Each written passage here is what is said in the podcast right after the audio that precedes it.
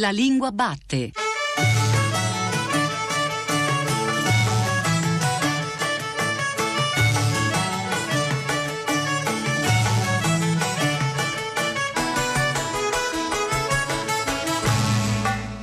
Ben trovati alla Lingua Batte, la trasmissione di Radio 3 che esplora il paesaggio della lingua italiana. A questi microfoni Paolo Di Paolo, stamattina parliamo forse necessariamente di coraggio, di parole, del coraggio, di parole che possano anche incoraggiarci. L'ispirazione per questa puntata viene dal tema scelto dalla festa del libro e della lettura, Libri Come, che avrebbe dovuto tenersi questo fine settimana all'Auditorium Parco della Musica di Roma e che per ovvie ragioni è stata rimandata.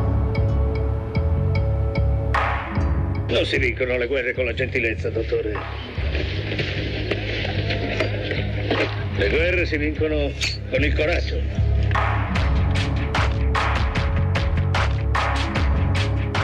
Ma restiamo su questo solco, su questo solco di riflessione, perché parliamo di, di, parole e le parole appunto possono anche essere di conforto, come ci insegna quel grande romanzo più volte citato in queste settimane, I Promessi Sposi di Alessandro Manzoni. Trovale le parole che possano fare coraggio, dice a un certo punto l'innominato alla sua serva, per fare in modo che incoraggi la povera Lucia. Ma eh, vorrei partire da una poesia di Antonella Anedda, questa poesia si intitola In una stessa terra è tratta dalla raccolta Notti di pace occidentale e a un certo punto si legge. Scrivi, dico a me stessa, e scrivo io per avanzare più sola nell'enigma, perché gli occhi mi allarmano, e mio è il silenzio dei passi, mia la luce deserta da brughiera sulla terra del viale. Scrivi perché nulla è difeso, e la parola bosco trema più fragile del bosco, senza rami né uccelli, perché solo il coraggio può scavare in alto la pazienza fino a togliere peso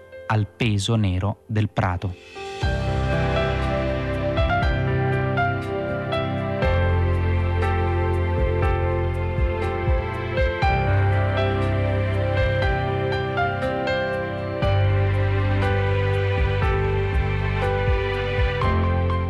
La paura è l'emozione negativa che sorge distinto dentro di noi a seguito delle informazioni di pericolo captate dalla mente. Essa genera in chi la prova tre possibili reazioni.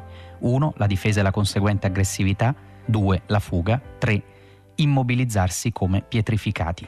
Questo è l'inizio, l'attacco di un articolo molto denso, molto interessante, uscito su Repubblica del 27 febbraio scorso, intitolato Andare oltre la paura, eh, appunto a firmarlo è Vito Mancuso. Abbiamo alla lingua batte il professor Mancuso e partirei proprio da questo attacco per proseguire il racconto. Questa è quindi la paura come emozione negativa. Lei scriveva naturalmente anche riferendosi allo stato d'animo collettivo generato dal coronavirus, dalla paura per la pandemia. Ma poi dove entra in questo suo ragionamento quindi il coraggio? Ma il coraggio può esserci eh, solo se c'è prima la paura eh, perché eh, altrimenti non si ha coraggio ma si ha temerarietà, che è l'estremo opposto della vigliaccheria. Il temerario è chi non scappa mai. Cosa succede quando uno non scappa mai? Che non, no, non elabora le informazioni che la mente ha raccolto e che sono giunte appunto a lei tramite l'emozione, perché non, non parlo tanto di sentimento, è, è un'emozione. Noi tendenzialmente nella lingua tendiamo a dire che sono due sinonimi, ma non è così, perché il sentimento è qualcosa di più stabile e che possiamo coltivare, le emozioni sono qualcosa di repentino che arriva. E in ogni caso, attraverso l'emozione della paura arrivano delle informazioni, la mente le raccoglie e, e la persona intelligente è, è la persona che le elabora e poi le supera. E superandole con un'azione del cuore eh, si ha il coraggio. Questa è proprio, diciamo così, etimologicamente spiegata la, la, la parola coraggio, che deriva proprio da, dal latino cor cortis, cuore, e poi dal suffisso agio, che io immagino eh, noi italiani prendiamo, la lingua italiana prende ago, agere, che vuol dire fare. Coraggio diceva appunto significazione del cuore non come contrario della paura perché la suppone, scriveva appunto in questo articolo che abbiamo citato, esso è il superamento della paura perché la vince. Ma quella frase manzoniana, notissima, chi ha avuto a che fare con i promessi sposi, quindi gran parte sicuramente degli ascoltatori della lingua batte, quella frase che dice che il coraggio chi non ce l'ha non se lo può dare, come le risuona? Eh, mi risuona che ci pensavo anch'io quando scrivevo l'articolo, poi naturalmente gli spazi sono quelli che sono e non l'ho non, l'ho citata, ma è proprio così che, che, il coraggio se uno non ce l'ha non se lo può dare. È proprio vera questa frase, è efficace, nel, nel, ma è sempre vera. Secondo me in alcuni casi noi possiamo assistere a delle persone che di per sé sono pavide e che di per sé sono portate a non, appunto, a non essere coraggiose e che, però, e che però riescono a dimostrare forza, capacità di resistere o di reagire. Quindi sì, tendenzialmente è vera, il più delle volte è così, ma non è sempre vera, non mi pare sempre vera. A volte eh, inaspettatamente, anche in chi noi riteniamo non coraggioso, emerge una forza di reazione che, che, sorprende e che può essere anche vincente. In parte nel suo ultimo libro che si intitola La forza di essere migliori, pubblicato di recente da Garzanti, entra in gioco anche la dimensione del coraggio in questa forza di essere migliori. Mi verrebbe da chiederle quindi come ci si allena all'essere migliori e quanto appunto questo elemento del coraggio ha eh, importanza, impatto. Nell'articolo pubblicato su Repubblica lei evocava anche la famosissima frase eh, che tanto, scrive lei, impressionò Socrate, conosci te stesso. Questo elemento quindi di, di conoscenza di sé è il presupposto poi no, di uno scavo che porta anche a trovare magari risorse di coraggio che si ignoravano? Io penso proprio che la forza di essere migliori sia qualcosa che scaturisca anzitutto dall'intelligenza, dalla volontà di capire, cioè non è in gioco anzitutto il, la bontà, eh, che pure è importantissima, la bontà, la benevolenza, è importantissima nella, nell'essere umani, ma prima ancora di questo è in gioco proprio la comprensione. E quando uno comprende che cos'è questo impasto che chiamiamo umanità, quando uno applica in maniera limpida a se stesso la, la, la voglia di, di, conoscersi, il desiderio di conoscere, appunto per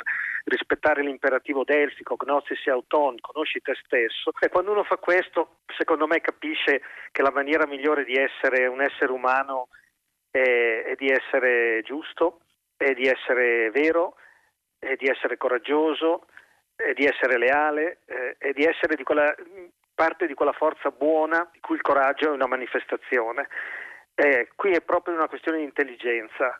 Eh, io non penso che i cattivi siano eh, anzitutto cattivi. Ecco, il cattivo è prigioniero, di che? Dell'ignoranza.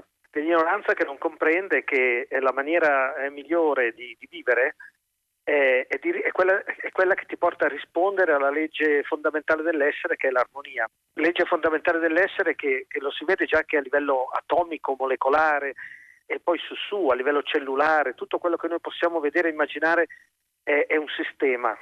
E se questo sistema c'è e consiste, generando a sua volta sistemi più alti, è grazie alla legge dell'armonia. E allora essere eh, gentile, essere onesto, essere leale, eh, partecipare di quella forza positiva de- del bene, essere quindi coraggioso, l'azione del cuore, non è anzitutto una questione etica, certo poi lo è anche, non è che io voglio sminuire l'etica, ma dico che ancora prima è qualcosa che riguarda l'intelligenza, la conoscenza di sé. Saggezza, giustizia, fortezza e temperanza costituiscono le cosiddette virtù cardinali. Lei scrive in una pagina di La forza di essere migliori e gli ascoltatori di Radio 3 hanno avuto modo di approfondire questo discorso proprio grazie alla sua voce, alla sua esperienza perché il ciclo di febbraio di Uomini e Profeti appunto è stato legato proprio alle virtù cardinali. Ma se le prendiamo anche solo come pure parole, come parte del lessico, saggezza, giustizia, fortezza, temperanza, senza magari sentirne tutta la stratificazione, formazione molto impegnativa, teologica, filosofica, dottrinaria, che cosa possono essere nella quotidianità saggezza, giustizia, fortezza, temperanza, se riesce a riassumerlo ovviamente in poche battute? Forze. Vede, secondo me la questione, il problema numero uno del vivere è, è il carburante trovare un distributore di, di, di, energia positiva, la motivazione, la motivazione, il motore. E questa è la, la questione numero uno, no? Cioè, eh, l'etica, eh, prima parlavo della conoscenza, adesso arriva l'etica e non può non arrivare perché in oggetto appunto ci sono le virtù che sono il, eh, insomma, una delle espressioni migliori, eh, classica diciamo così, del comportamento etico. Bene, la questione dell'etica, la questione vera, non è data dalla conoscenza in questo caso, perché noi nella gran parte dei casi sappiamo se ci stiamo comportando bene o male, se stiamo mentendo o se stiamo dicendo la verità, se siamo leali o se stiamo tradendo e così via. La vera questione è la motivazione, dove prendere carburante per eh, seguire la via della giustizia e non quella dell'ingiustizia, quando magari l'ingiustizia o la non giustizia, quella via di mezzo, insomma, dove uno non è né giusto né ingiusto e, e pecca di, di, omissioni, per riprendere la, la dizione tradizionale cattolica, ecco dove trovare la forza per stare invece sulla via della giustizia. E qui entrano in gioco le virtù si può anche non chiamarle virtù, che poi virtus vuol dire appunto forza, sono quelle caratteristiche che competono, secondo la lingua latina, al vir, all'uomo guerriero, all'uomo forte. È un modo di dire anche un po' superato, oggi pensiamo al macismo e cose di questo tipo e possiamo anche volentieri fare a meno di questi riferimenti. Rimane tuttavia che abbiamo bisogno di forza e le virtù lo sono, sono forze morali.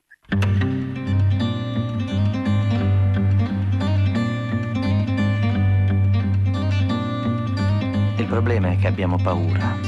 Basta guardarci.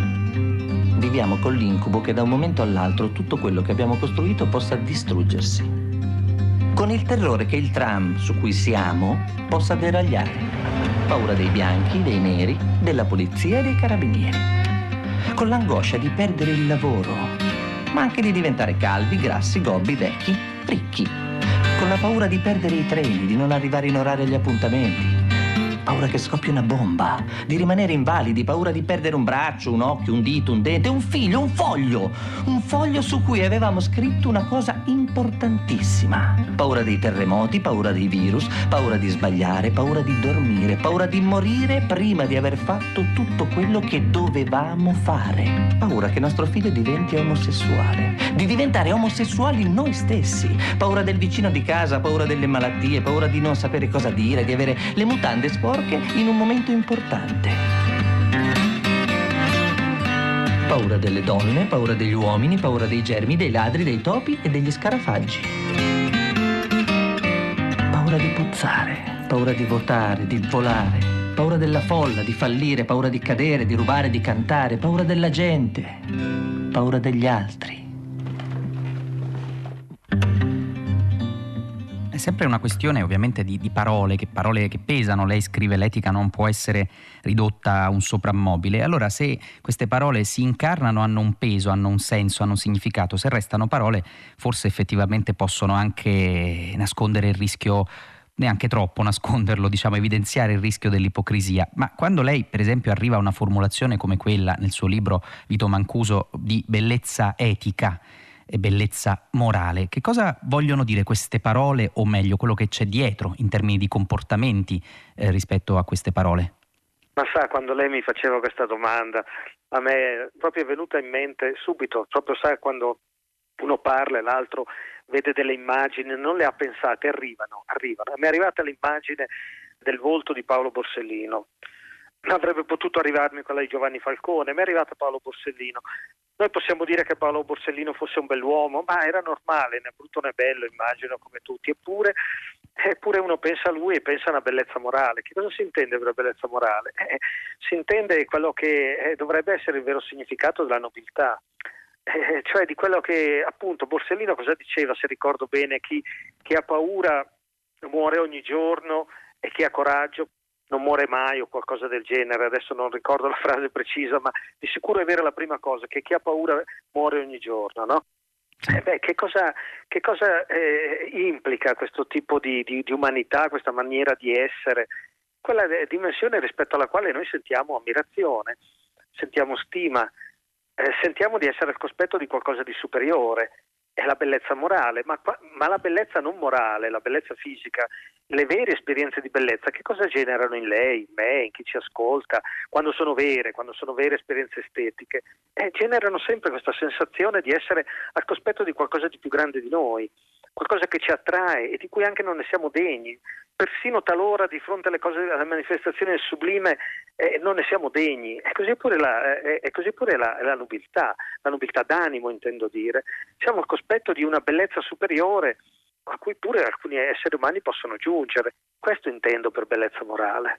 Ecco, questa puntata si intitola Le parole del coraggio e siamo partiti appunto proprio dalla parola coraggio, ma la forza di essere migliori di Vito Mancuso lavora molto sulle etimologie, sulle radici delle parole, per andare proprio al cuore delle cose e partendo dalle parole, che insomma è forse la cosa più avventurosa che può fare in fondo un'intelligenza umana. Ha avuto lei occasione di prendere posizioni anche discusse naturalmente che in ponevano una certa dose, vogliamo dirlo senza nemmeno le virgolette, di coraggio. Ecco, se pensa alla sua vita, alla sua esperienza di teologo, di scrittore, di saggista, quali sono state quelle parole che potrebbero essere accompagnate sensatamente dall'aggettivo coraggiose?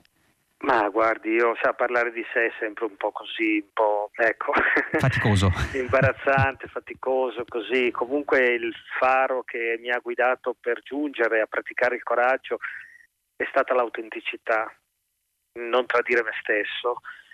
Eh, e allora uno trova il coraggio, anche se non ce l'ha, come diceva Manzoni, ti viene, perché uno sente che, non, eh, che, che, che, si tratta proprio di non tradire se stesso, insomma i propri sacri ideali, eh, si tratta di essere fedeli al, alla propria anima, se poi uno non vuole chiamarla coscienza o lo vuole chiamare psiche o mente, chiami come gli pare, per dire proprio il mistero dell'interiorità che è dentro di noi, ecco, fedeli a questa cosa qua. In questi giorni di, di angoscia, di, di, ansia, anche appunto legittima, eh, le chiedo quest'ultima cosa e semplicemente un consiglio invece ai nostri ascoltatori. Attraverso Uomini e Profeti ha avuto modo di toccare molti libri, molti riferimenti letterari, teologici, ma se ci fosse tra tutti quelli che lei ha nella sua libreria, adesso naturalmente è un gioco, un libretto che tirerebbe fuori in momenti di particolare angoscia collettiva di paura a cui abbeverarsi, di cui nutrirsi, o meglio, diciamo diciamo, quei libri che possono allenare il coraggio, che cosa ci direbbe? Pico della Mirandola, Orazione sulla dignità dell'essere umano, 1486, se ricordo bene la data in cui venne scritto, è un piccolo libretto e in questo piccolo libro che è una gloria del pensiero italiano, veramente una gloria del pensiero italiano perché anticipa Kant, anticipa Hegel, anticipa t- t- tante cose che poi l'illuminismo francese, anche tante cose che poi vennero due o tre secoli dopo ci vennero a noi dall'estero. Ecco, nel, nella pienezza, nel fiore del, dell'umanesimo, nel picco della Mirandola scrive questa orazione sulla dignità dell'essere umano. Ecco, noi abbiamo bisogno per vincere la paura anzitutto di capire, proprio di esercitare l'intelligenza, capire il tesoro che portiamo dentro di noi, la dignità di essere un essere umano. Piacere io so Sergio, per amici San Pietrino, spero che ci fai caso quando mi passi vicino. Sopra di me la tua ragazza ieri ha rotto i tacchi, almeno te ne accorgi che c'è sto quando mi acciacchi.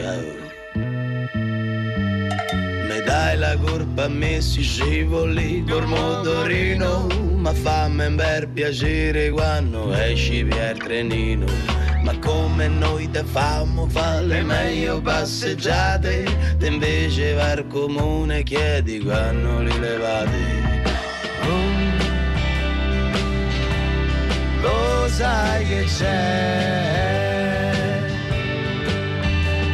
noi su ste strade ci stiamo da prima di te. Non siamo l'occhi Scelto per vedere. Il sole, la luna, li baci, li impicci l'amore e siamo al consueto appuntamento con l'Accademia d'Arte Grammatica, i vostri dubbi linguistici. In questo caso il dubbio è posto da Luca, che così ci scrive. In un compito che parla di un paese in Sicilia, trovo la parola San Pietrini per descrivere una pavimentazione stradale a blocchetti di roccia lavica. Mi viene il dubbio. Posto che i San Pietrini sono quelli di Roma, come dice anche il vocabolario Treccani, come intervengo? Suggerisco un altro termine? E quale? Lascio San Pietrini? Oppure facciamo una gettata d'asfalto e non se ne parla più? A rispondere a questo dubbio la nostra Valeria della Valle.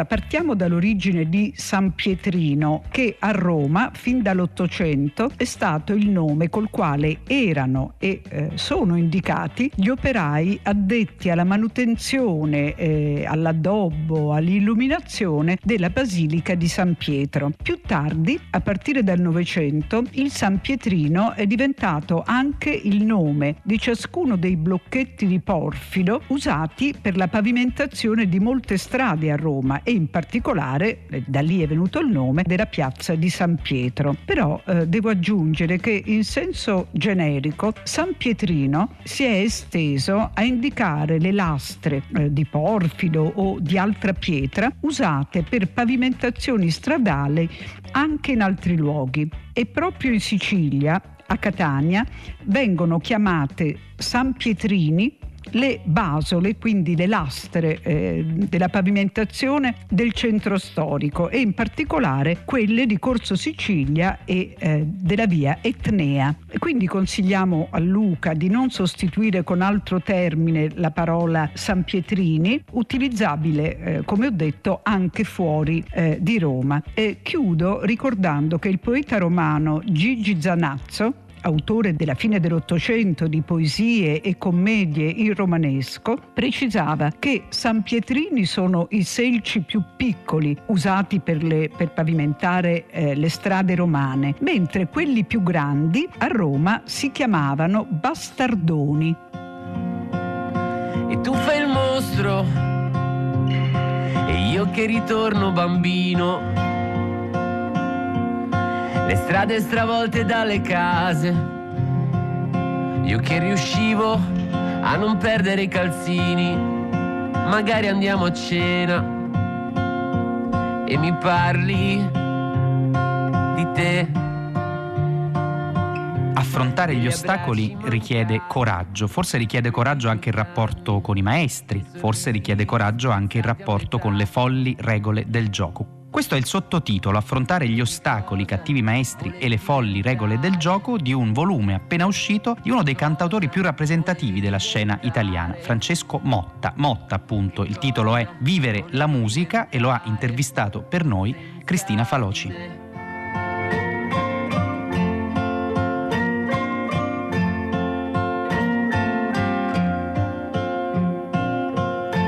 Abbiamo appena ascoltato un frammento di Mi parli di te di Francesco Motta tratto dal suo album Vivere o morire. Francesco Motta è collegato con noi necessariamente al telefono, ma abbiamo deciso appunto di darci del tu proprio per ridurre questa distanza eh, forzata. Allora, mh, mm, Francesco, il tu è un libro che comincia con molte domande e con un'immagine di te bambino a sette anni inginocchiato davanti allo stereo la domenica mattina. Ascoltavi con felicità insieme ai tuoi genitori quello che che scoprirai essere poi il Requiem di Mozart.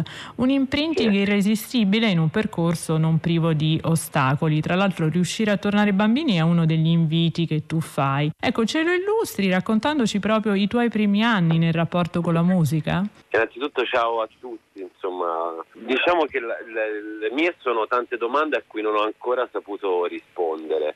Il consiglio di tornare bambino nel libro è, per me è stato anche ricordarmi come ho iniziato e quali sono stati i passaggi che mi hanno portato poi a fare questo mestiere. Eh, mi sono accorto che una, una, cosa non è cambiata da quando ho iniziato a suonare fino ad adesso, e cioè il rapporto e il parallelismo che c'è tra la, la solitudine, il silenzio e la musica per quello faccio riferimento al, al, a quando ascoltavo il Requiem di Mozart, perché è come in qualche modo, anche se non sapevo dare nome alle note, nome a al, all'opera, però mi sono ricordato che in quell'istante lì eh, è, è, come se le, le, solitudini fra me e i miei genitori fossero insieme in un'unica solitudine. E diciamo, in tante domande che mi pongo sul mio percorso eh, mi, mi, sono accorto che questo è il filo conduttore, diciamo, è l'unica cosa che non è cambiata fino adesso. Vivere la musica è il titolo di questo libro sicuramente perché la musica è la tua vita o lo è diventata, ma anche perché la musica accompagna in fondo tutti i momenti della nostra esistenza. Tu scrivi alcuni brani ci trasmettono serenità, spensieratezza, una felicità incomprensibile, ingiustificata come accadeva a me con Mozart altri ci spingono in un dirupo di tristezza o di malinconia, ma ogni singolo gesto che facciamo, ogni esperienza che viviamo dalla nascita alla morte ha la sua precisa colonna sonora. Ecco, quale colonna sonora suggeriresti per affrontare questi giorni strani o almeno qual è la tua se ce l'hai in questo periodo? Eh, non lo so, secondo me devo, devo dire che insomma ultimamente eh, mi, mi, sono reso sempre più conto che non esistono le canzoni tristi. Diciamo un disco che consiglio che è sempre, che è sempre utile in ogni caso è Come approfondo il mare di Lucio Dalla, un, un disco che ho riscoperto diciamo non nell'adolescenza ma più quando ho iniziato a fare questo mestiere seriamente insomma. E Lucio Dalla è stato uno dei pochi che ascoltavano i miei genitori che da piccolo non capivo eh, quindi insomma questo è un disco che consiglierei. E ci associamo senz'altro. Tu Motta usi molte metafore per far capire cos'è secondo te l'essenza della musica, ad esempio la mela, il torsolo oppure il calcio. Ecco, un eh, altro... Quella, quella sì. è un episodio che è successo davvero in realtà, che è successo quando avevo sette anni che l'insegnante di, di musica appunto mi mi disse per spiegarmi le crome, le semicrome, la divisione insomma, delle, delle, note nel tempo, eh, mh, ci fece questo paragone con la mela, quindi cercare di dividere la mela in due, in quattro. E io a sette anni chiesi appunto la, l'unica domanda importante per me era che, che fine facesse questo torsolo, che poi insomma appunto nel libro ritorna questo torsolo anche in senso metaforico, assolutamente sì, insomma perché a volte gli insegnanti di musica purtroppo no, non, non danno importanza a delle domande apparentemente sbagliate che fanno gli alunni. Infatti un altro filo rosso del tuo libro eh, sono senz'altro i cattivi maestri, i cattivi maestri di omologazione per lo più, così come sono stati importanti Francesco Motta anche i no, ce ne ricordi qualcuno? Ma i no eh, sono stati soprattutto quelli che mi sono stati detti a me, tuttora nonostante ho affrontato eh, palchi enormi con un sacco di gente, insomma, non, ehm, l'Ariston, Sanremo, però niente a che vedere con, con il, il, il, malato ricordo che ho di quando facevo i saggi di musica con tutte queste mamme pronte a sparare all'errore del, de, del ragazzo nel caso in cui non fosse stato il figlio, insomma, era veramente una guerra psicologica e in quel caso lì eh, avevamo studiato tutto l'anno il falsetto di Jeff Buckley, cioè della versione di Jeff Buckley dell'Alleluia e io non lo volevo fare, ma non lo volevo fare perché non avevo capito quello che aveva dentro Jeff Buckley, il perché aveva quella voce lì, che era eh, niente a che vedere con la perfezione, ma una esaltazione degli errori e di, tutte, di tutti i problemi che appunto aveva avuto, aveva avuto nel, nel, nell'affrontare la vita e quindi nel cantare quel pezzo e alla fine la feci e penso che da quel momento lì insomma poche volte mi avete sentito cantare come si dice di testa. C'è un sole perfetto ma lei vuole la luna?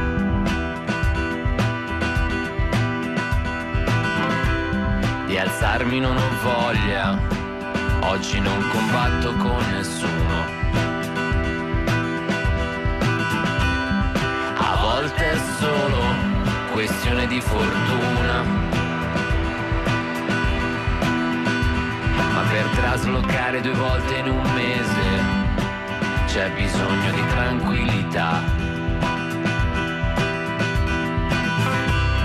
La fine dei vent'anni è un po' come essere in ritardo. Non devi sbagliare strada, non farti del male trovare parcheggio.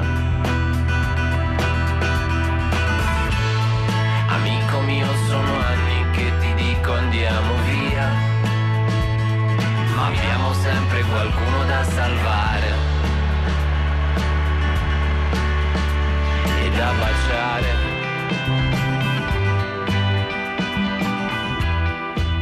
Francesco Motta, parliamo della cesura dei vent'anni a cui hai dedicato un bellissimo disco, La fine dei vent'anni. Interessante anche il tuo discorso sullo scrivere in inglese e il passaggio alla lingua italiana. Quando hai capito che oltre a cantare le canzoni degli altri potevi crearne di tue, eh, per usare ancora le tue parole, che potevi aprire il torace, prendere con due mani il cuore e metterlo sulla scrivania? Sì, diciamo che insomma ora in, in questo periodo parlare di operazione a cuore aperto mi sembra mm, mi, mi, sento stupido aver detto in, que- in, quella maniera perché si tratta pur sempre di canzoni e questo è importante ricordarlo. Insomma. Eh, certo. Diciamo forse la prima volta che ho capito che mi esaltava il discorso di in qualche modo di cercare di dire la mia verità, forse è il momento in cui mi sono vergognato di cantare le canzoni che scrivevo. E quel senso di vergogna è, è in qualche modo una, una eh, fragilità che uno mette sul piatto per farla vedere a tutti. E non, per me non è, sta, cioè, è stato un momento interessante, ma non è stato un momento particolarmente divertente come non lo è tuttora però è l'unico modo e, e spesso le, le, giustificate ingenuità che ci sono nel, nell'iniziare a fare musica che, che, spiego nel libro sono proprio quelle in cui eh, una persona quasi gode nel non farsi capire. Appunto, le, per me è stato all'inizio cantare in inglese, dopo è stato eh, a provare soddisfazione nell'essere vago, nell'essere criptico e piano piano sbagliando eh, sono arrivato a ancora non è che ci sono arrivato insomma ci sto ancora lavorando però insomma nel libro lo do come consiglio nel, nel cercare appunto di trovare la propria strada e la propria strada spesso si, si trova attraverso i propri errori insomma sono le cose che rendono ogni persona unica secondo me è suggestiva anche l'idea eh, di passare dalla prima persona alla terza per rendere più narrativo e meno autoreferenziale un testo, oltre al fatto che scrivere per te, a quanto dici, è fondamentalmente levare. Ecco, nella tua carriera musicale, la tua appartenenza in origine al mondo indie non ti ha precluso di arrivare poi al palco di Sanremo, come dicevi poco fa. E questo viene considerato dagli addetti ai lavori un percorso quasi esemplare, una buona pratica da seguire seguire per chi voglia poi intraprendere questo mestiere. Tu racconti che ad esempio l'aver studiato da fonico ti ha aiutato ad avere una visione complessiva di quello che è fondamentalmente un lavoro eh, di squadra. Ma come è cambiato col tempo il tuo rapporto con la musica da quando è diventata la tua professione? È vero che cambia anche il modo di ascoltare un semplice brano? Sì, diciamo che insomma un'altra cosa che spiego nel, nel libro che spesso è molto frustrante, non mi, non, è difficile per me spesso mettermi in una condizione neutra di ascoltatore. Eh, diciamo quello che dovrebbe fare un produttore, quindi a volte io in quanto anche co-produttore dei dischi che faccio cerco di mettermi in una situazione neutra in cui ascolto le mie canzoni, ma purtroppo non è così. Eh, spesso mi capita di non rilassarmi ascoltando musica, ma di eh, dividere e di dare giudizi eh, purtroppo su tutto quello che succede. Insomma. Questo perché lo faccio tutti i giorni da quando ho 18 anni, ma insomma, no, no, ne parlo come una cosa non necessariamente bella, ecco, anzi a volte è veramente frustrante.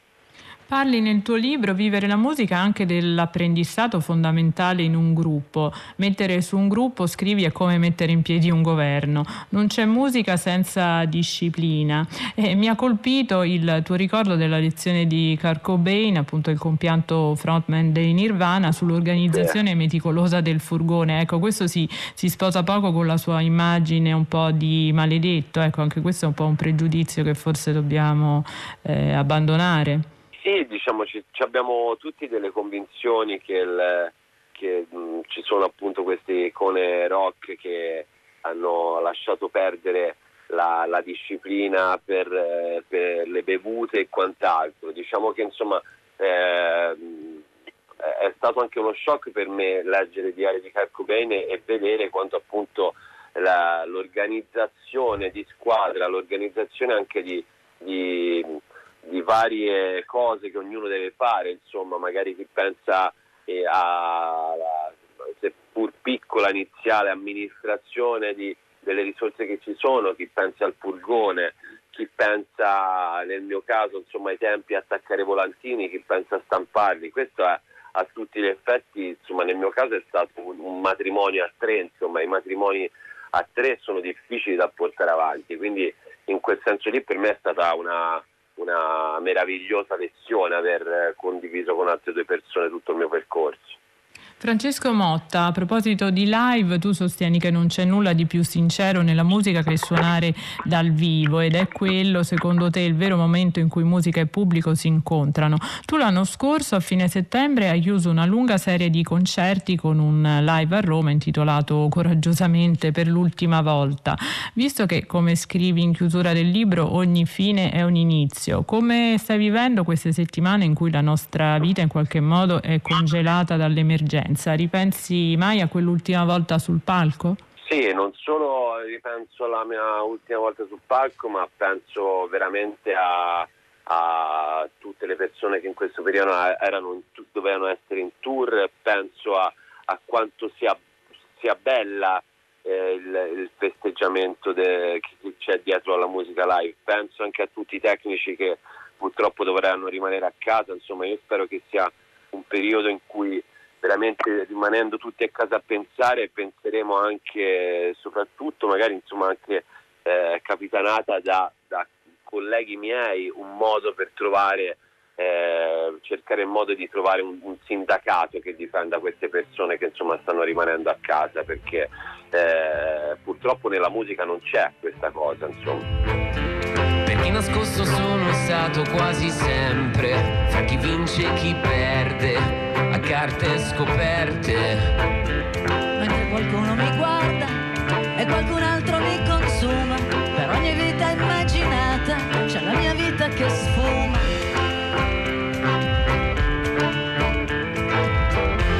E in un secondo penso a chi mi è stato accanto, in un pensiero lontano, ma nello stesso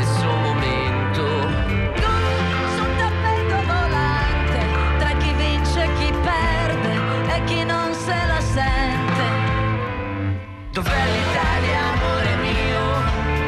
Mi sono perso. Dov'è l'Italia, amore mio? Mi sono perso. Dov'è l'Italia, amore mio?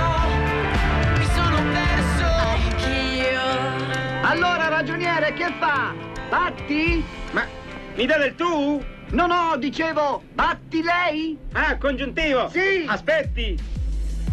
Batti lei, anche questa settimana, nonostante tutto, proviamo a mettere un accento comico sul tema di questa puntata. E Il coraggio è proprio il titolo di un film del 1955 con Totò e Gino Cervi protagonisti. Una storia curiosa, buffa, che parla anche di un'insolita forma di coraggio. Allora lei mi fa una colpa d'averlo salvato? Uh, colpa no, ma leggerezza sì. Leggerezza? Eh, sì. Leggerezza? Ah, beh, questa poi. Eh, sì. Ah, lei chiama leggerezza sì. un atto d'eroismo? Certo. Ah, beh. Oh, beh, sa, la prenda come vuole. Eh, ma lo sa che per questa leggerezza, come chiama lei, mi hanno dato una medaglia. Io sono al mio venticinquesimo salvataggio, sa, guardi là. Bravo. Venticinquesimo salvataggio. Corpezzo. Mm. Sì che lei è recidivo. E già. Lui passa la sua vita ad inficiarsi dei fatti degli altri. A lei la pensa così? Per forza. E allora se non è per riconoscenza, mi spieghi il motivo che l'ha portata fin qua. Sarò breve. Come vede, egregio signore, io sono un povero uomo, senza più risorse né coraggio. L'unico coraggio che avevo era quello di farla finita. Lo raccolgo tutto, chiudo gli occhi e patapum, fete!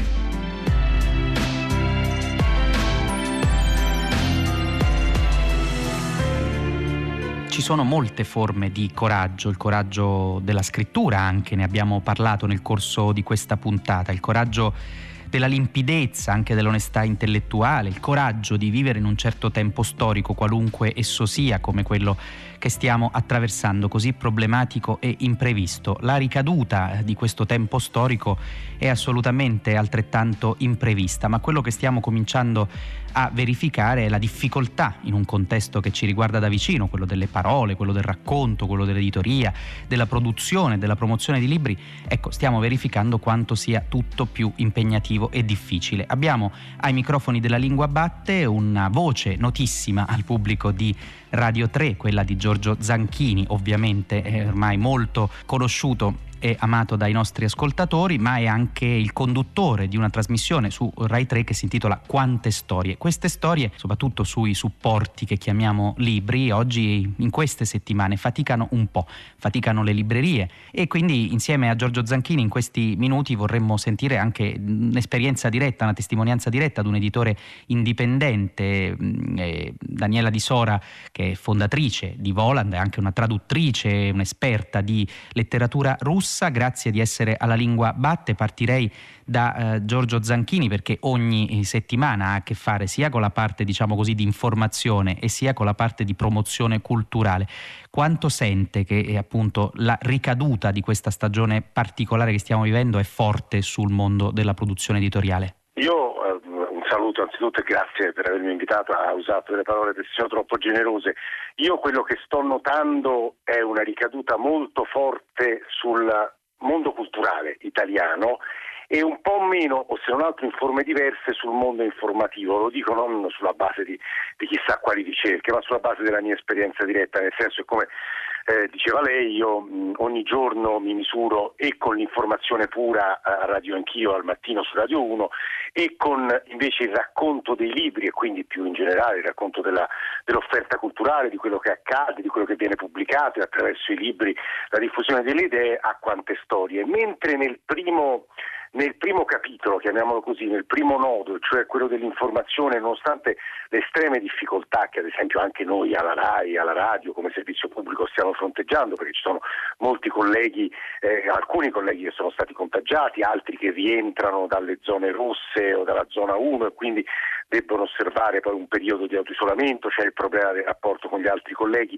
però eh, la radio, la televisione, soprattutto i canali informativi per dovere di servizio pubblico, se non ora quando, sarebbe la risposta che darei adesso, cioè noi dobbiamo continuare a informare finché insomma, ma, insomma tutti, tutti, i dati, anche le indicazioni che arrivano dall'Oriente, dalla Cina e dalla Corea, non vorrei essere troppo ottimista, però insomma noi dobbiamo continuare a informare, dare le notizie che servono, anche perché a mio avviso il Paese ha bisogno di informazioni serie, puntuali, fatte dagli inviati e devo dire che anche dagli ascoltatori arriva una domanda di informazione appunto trasparente e anche negli scambi in trasmissioni in cui c'è la dimensione dell'interattività, penso anche a tutta la città ne parla o appunto a Radio Anch'io su Radio 1, devo dire che quel presidio continua a conservare una sua centralità che quasi si rafforza in momenti come, come questi, lo dicono tra l'altro tutti i dati sull'audience, sono clamorosamente cresciuti, i giornali, i talk show informativi. Molto più difficile mi pare è il momento che sta vivendo il mondo culturale inteso nel senso più lato, perché,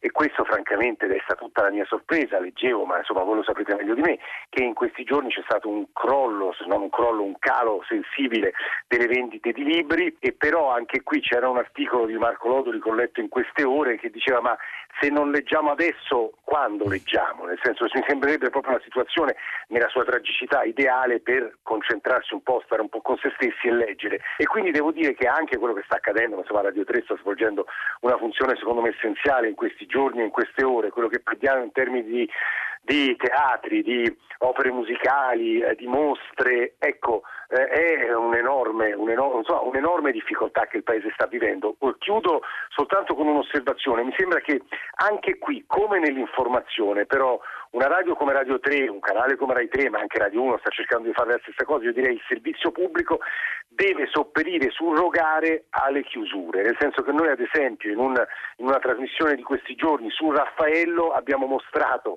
la mostra che ha aperto alle scuderie del Quirinale che è stata chiusa purtroppo in ragione, lo sapete, dei provvedimenti della regione italiani e poi quelli della regione Lazio dicendo vi facciamo vedere quello che adesso non è possibile vedere. E Radio 3 sta, credo, lo dico da chi adesso non è più Radio 3, sta svolgendo questo preziosissimo ruolo. È vero, e anche noi proviamo a fare quello che possiamo parlandoci da lontano al telefono nello specifico appunto c'è anche Daniela Di Sora, dicevo fondatrice di Voland, una casa editrice indipendente molto attenta a un'area specifica, la cultura e la letteratura russa in particolare. Ma un libro, anche se sembra un dettaglio minimo, un libro che esce in un momento del genere, è un libro veramente messo in difficoltà dalla situazione, proprio da una prospettiva banalmente promozionale. Certo, i libri possono arrivare con molti canali. Qual è la sensazione però di Daniela Di Sora? Innanzitutto grazie davvero di averci coinvolto e sì, la situazione qual è? Eh, la situazione è drammatica, è drammatica dal punto di vista mh, proprio di, di, di, quotidianità, se volete, nel senso che eh, comunque i libri hanno bisogno di un respiro oh, che già è estremamente limitato se guardiamo alla loro presenza in libreria. No?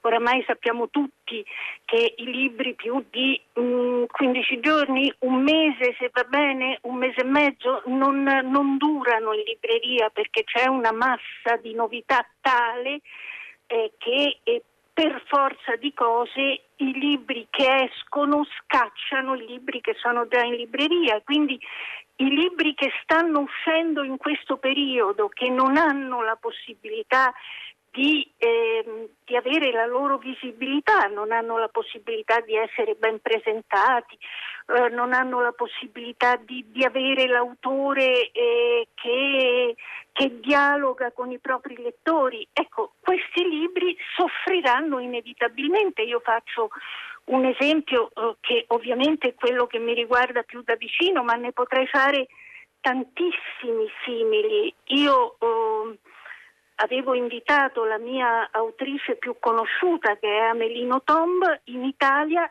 mm. il 26, 27 e 28 febbraio e dovevamo fare un giro che prevedeva Napoli, Firenze, Parma, Reggio Emilia. Uh, sono, e doveva ripartire da Milano. Quando mi sono cadute Parma e Reggio Emilia, naturalmente ci siamo telefonate. Mm, voglio dire, eh, un tour di questo tipo, io ci metto sei mesi a prepararlo, a disfarlo ci sono voluti tre giorni, eh, tornerà Amelie, certamente tornerà, sta andando il libro, certamente sta andando il libro proprio perché eh, ha avuto una bella visibilità sui giornali, in questo senso è molto importante tutto il lavoro che stanno facendo i giornali, ha perfettamente ragione chi dice che è l'informazione la cosa più fondamentale anche in questo campo.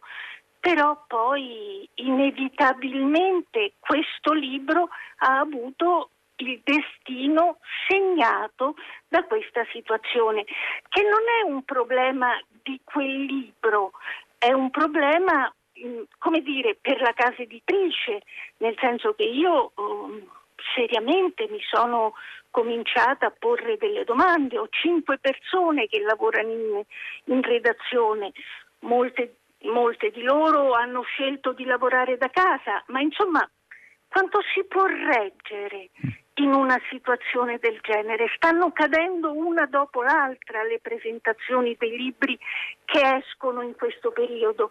Oltre ad Amelie è stata annullata la venuta di Gheorghi Gospodino, fu bulgaro eh, che ha vinto il premio Ceppo e però non può venire a ritirarlo.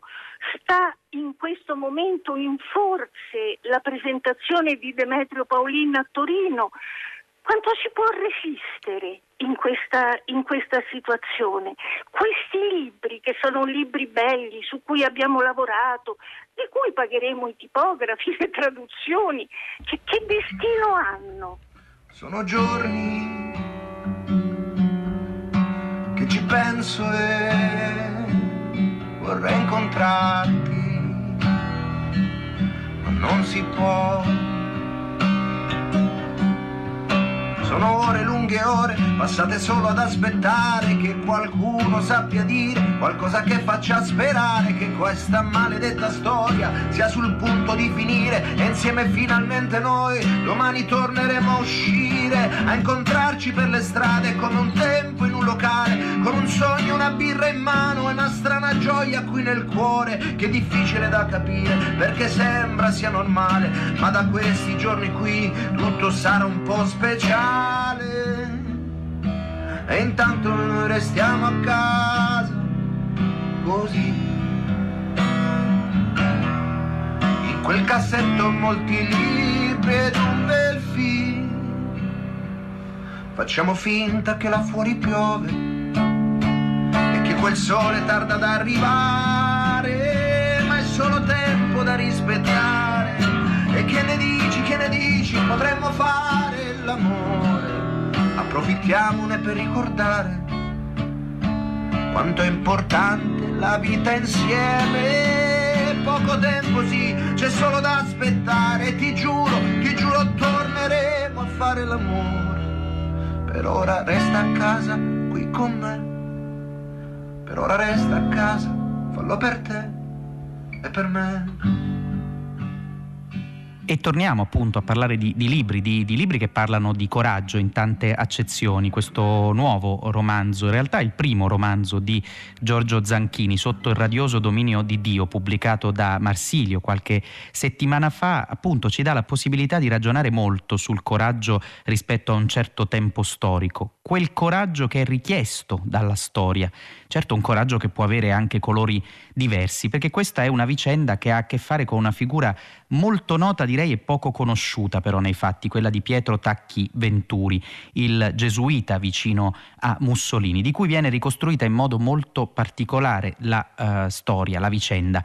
Vorrei chiedere intanto a, a Zanchini questo, c'è una ragione diciamo personale per cui si è accostato a questa figura, ma a guardarla anche da lontano che idea se ne è fatto? Provo a rispondere a entrambi eh, i percorsi che lei mi suggerisce. La prima c'è una ragione personale, sì, nel senso che Pietro Tacchi Venturi era il fratello di mia bisnonna e quindi una presenza molto forte, anche ingombrante nella mia famiglia, che però è stata in qualche modo trasfigurata, come spesso accade nelle memorie familiari, in una luce eh, un po' più positiva di quel che il dato storico eh, ricostruisce o permette di ricostruire.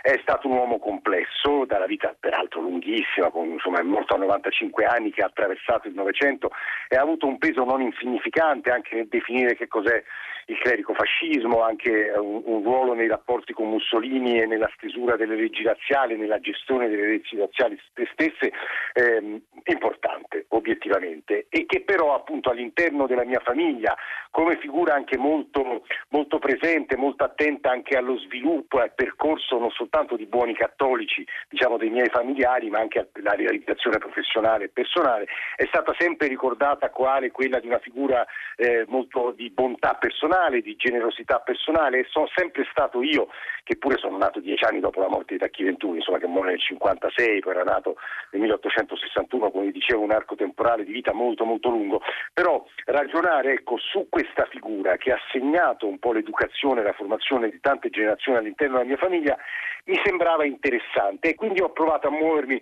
su questo doppio piano. C'è un riferimento esplicito alla, al modello di uno scrittore spagnolo della generazione di mezzo straordinario, Javier Cercas, e forse è legato anche al fatto che in uno dei libri più recenti di Cercas, Il sovrano delle ombre, lui fa i conti con l'ombra appunto di uno zio eh, falangista, quindi quella parte della propria storia che non ci convince del tutto, che ci lascia anche un segreto trauma. Quanto coraggio richiede l'accettazione complessiva della propria storia, al di là di quello che è accaduto a lei o al suo alter ego narrativo, appunto Matteo. In generale, fare i conti con un pezzo di storia patria, come si diceva qualche volta, scomodo, eh, che cosa significa? Eh sì, io qui provo a um, scindere in due la risposta, nel senso che poi nella postazione provo a usare quell'espressione celebre che usò Helmut Kohl a proposito del rapporto fra i tedeschi e il nazismo e la frase mi pare che sia, sia di Kohl è la grazia dell'essere nati tardi,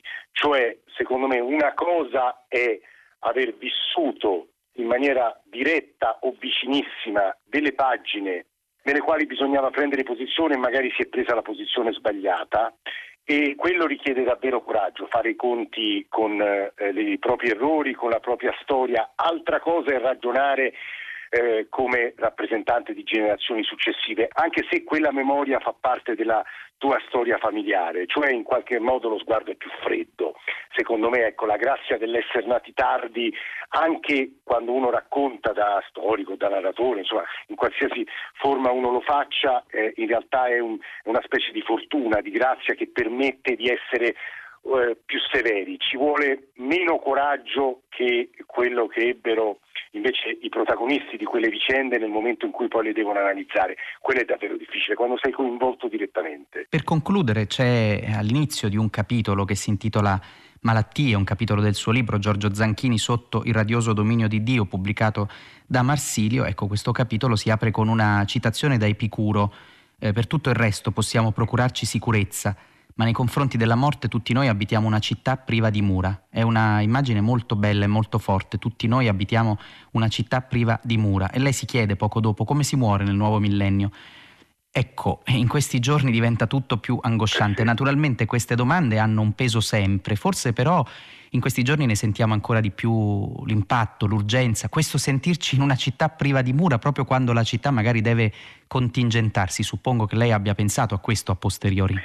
Sì, quello che io ho notato in questi giorni mi pare, oltre devo dire a una reazione in qualche caso anche scomposta da parte di, di noi italiani, disordinata, impaurita eh, di fronte a, appunto al coronavirus, a questa idea della possibilità di morire. Eh, in realtà la declinazione delle reazioni è molto varia, pensiamo anche alle generazioni più giovani, no? eh, mi sembra che, che, finora abbiano reagito in un modo molto vitale e quasi indifferente rispetto invece a, a morti che purtroppo colpiscono soprattutto le generazioni eh, più anziane. Quello che noto, che mi sembra, devo dire, complessivamente è positivo è che, che di fronte alla, alla, morte noi abitiamo una città priva di mura e l'unica arma che abbiamo senza essere retorici è stringerci un po', cioè essere un po' più solidari. Quello che mi pare di notare in questi giorni tre, tremendi, difficilissimi, è che diciamo, la nostra storica particolarismo, su quell'essere sempre divisi individualisti un po' meno eh, si stia vivendo, cioè ci rendiamo conto che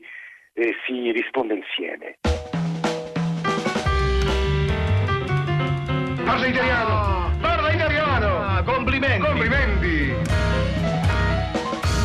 Complimenti per l'italiano, la rubrica in cui vi invitiamo a segnalare brani, cose ascoltate che colpiscono per efficacia, per forza espressiva. Sono giorni complicati in cui viene anche la voglia di rileggere qualcosa, di riprendere dalla biblioteca domestica un libro e tuffarcisi dentro, come può essere il caso di questo straordinario piccolo libro di Natalia Ginsburg, Le piccole virtù del 1962. 1962 Natalia Ginsburg parla di come si possano insegnare ai figli non le piccole ma le grandi virtù e mette tra queste virtù evidentemente anche il coraggio. Ne ascoltiamo un passo letto da Michela Cescon per la trasmissione di Radio 3 ad alta voce.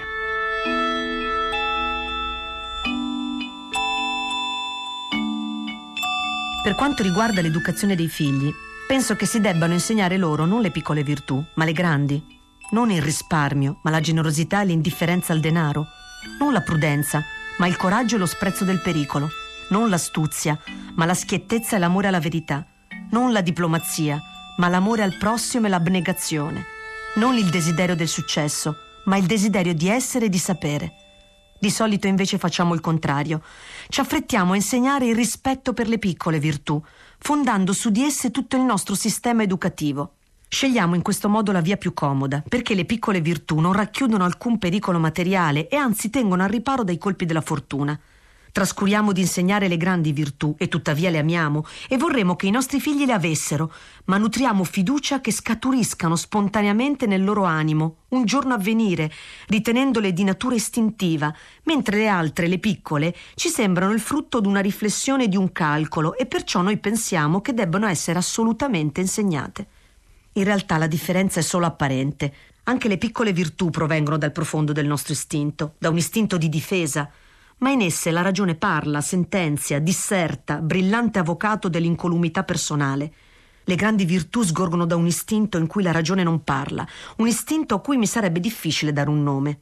E il meglio di noi è in quel muto istinto e non nel nostro istinto di difesa che argomenta, sentenzia, disserta con la voce della ragione. L'educazione non è che un certo rapporto che stabiliamo fra noi e i nostri figli, un certo clima in cui fioriscono i sentimenti, gli istinti, i pensieri. Ora io credo che un clima tutto ispirato al rispetto per le piccole virtù maturi insensibilmente al cinismo o alla paura di vivere. Le piccole virtù in se stesse non hanno nulla da fare col cinismo o con la paura di vivere, ma tutte insieme e senza le grandi generano un'atmosfera che porta a quelle conseguenze. Non che le piccole virtù in se stesse siano spregevoli, ma il loro valore è di ordine complementare e non sostanziale. Esse non possono stare da sole senza le altre e sono da sole senza le altre per la natura umana un povero cibo. Il modo di esercitare le piccole virtù, in misura temperata e quando sia del tutto indispensabile, l'uomo può trovarlo intorno a sé e berlo nell'aria, perché le piccole virtù sono di un ordine assai comune e diffuso tra gli uomini. Ma le grandi virtù, quelle non si respirano nell'aria e debbono essere la prima sostanza del nostro rapporto con i nostri figli, il primo fondamento dell'educazione. Inoltre, il grande può anche contenere il piccolo, ma il piccolo, per legge di natura, non può in alcun modo contenere il grande. Che poi io l'ho sempre saputo, in tutti i momenti difficili, e volevo solo dirti che se ci credi in fondo andrà tutto bene. Questo è l'inizio non è la fine, un solo amore senza confine, a te il mondo, a me il sogno, a me la notte, a te il giorno, a noi il tempo non risparmierà mai, giornate che sembrano non passare mai e i pensieri che ti fanno diverso, il silenzio è per tutti lo stesso universo, amo questa vita all'infinito. Amo l'infinito in questa vita e tu smetti di piangere bambina, non è finita, finché non è finita. Se ti dico che andrà tutto bene, se ti dico non ti preoccupare, che alla fine ne usciremo insieme, anche a costo di dover lottare. Se ti dico guarda là il tramonto, dopo tutto passerà un momento, è perché lo sento, è perché lo sento, è perché lo sento se guardi il cielo. Siamo ai saluti, la puntata finisce qui. Parole del coraggio che speriamo abbiano dato anche un po' di supporto in una stagione così impegnativa. Grazie da Paolo Di Paolo che vi parla da questi microfoni, da Cristina Faloci, curatrice del programma, da Ornella Bellucci con noi in redazione. Naturalmente dal nostro curatore e regista Manuel De Lucia e un grazie per la parte tecnica a Simone D'Arrigo. Se volete riascoltare la puntata potete usare l'app Rai Play Radio, se volete volete scriverci per i dubbi linguistici, per fare le vostre segnalazioni per la rubrica complimenti per l'italiano, la mail è la linguabatte rai.it. Su Facebook cercate la lingua batte trattino radio 3. A domenica prossima. Dopo tutto passerà un momento, è perché lo sento, è perché lo sento, è perché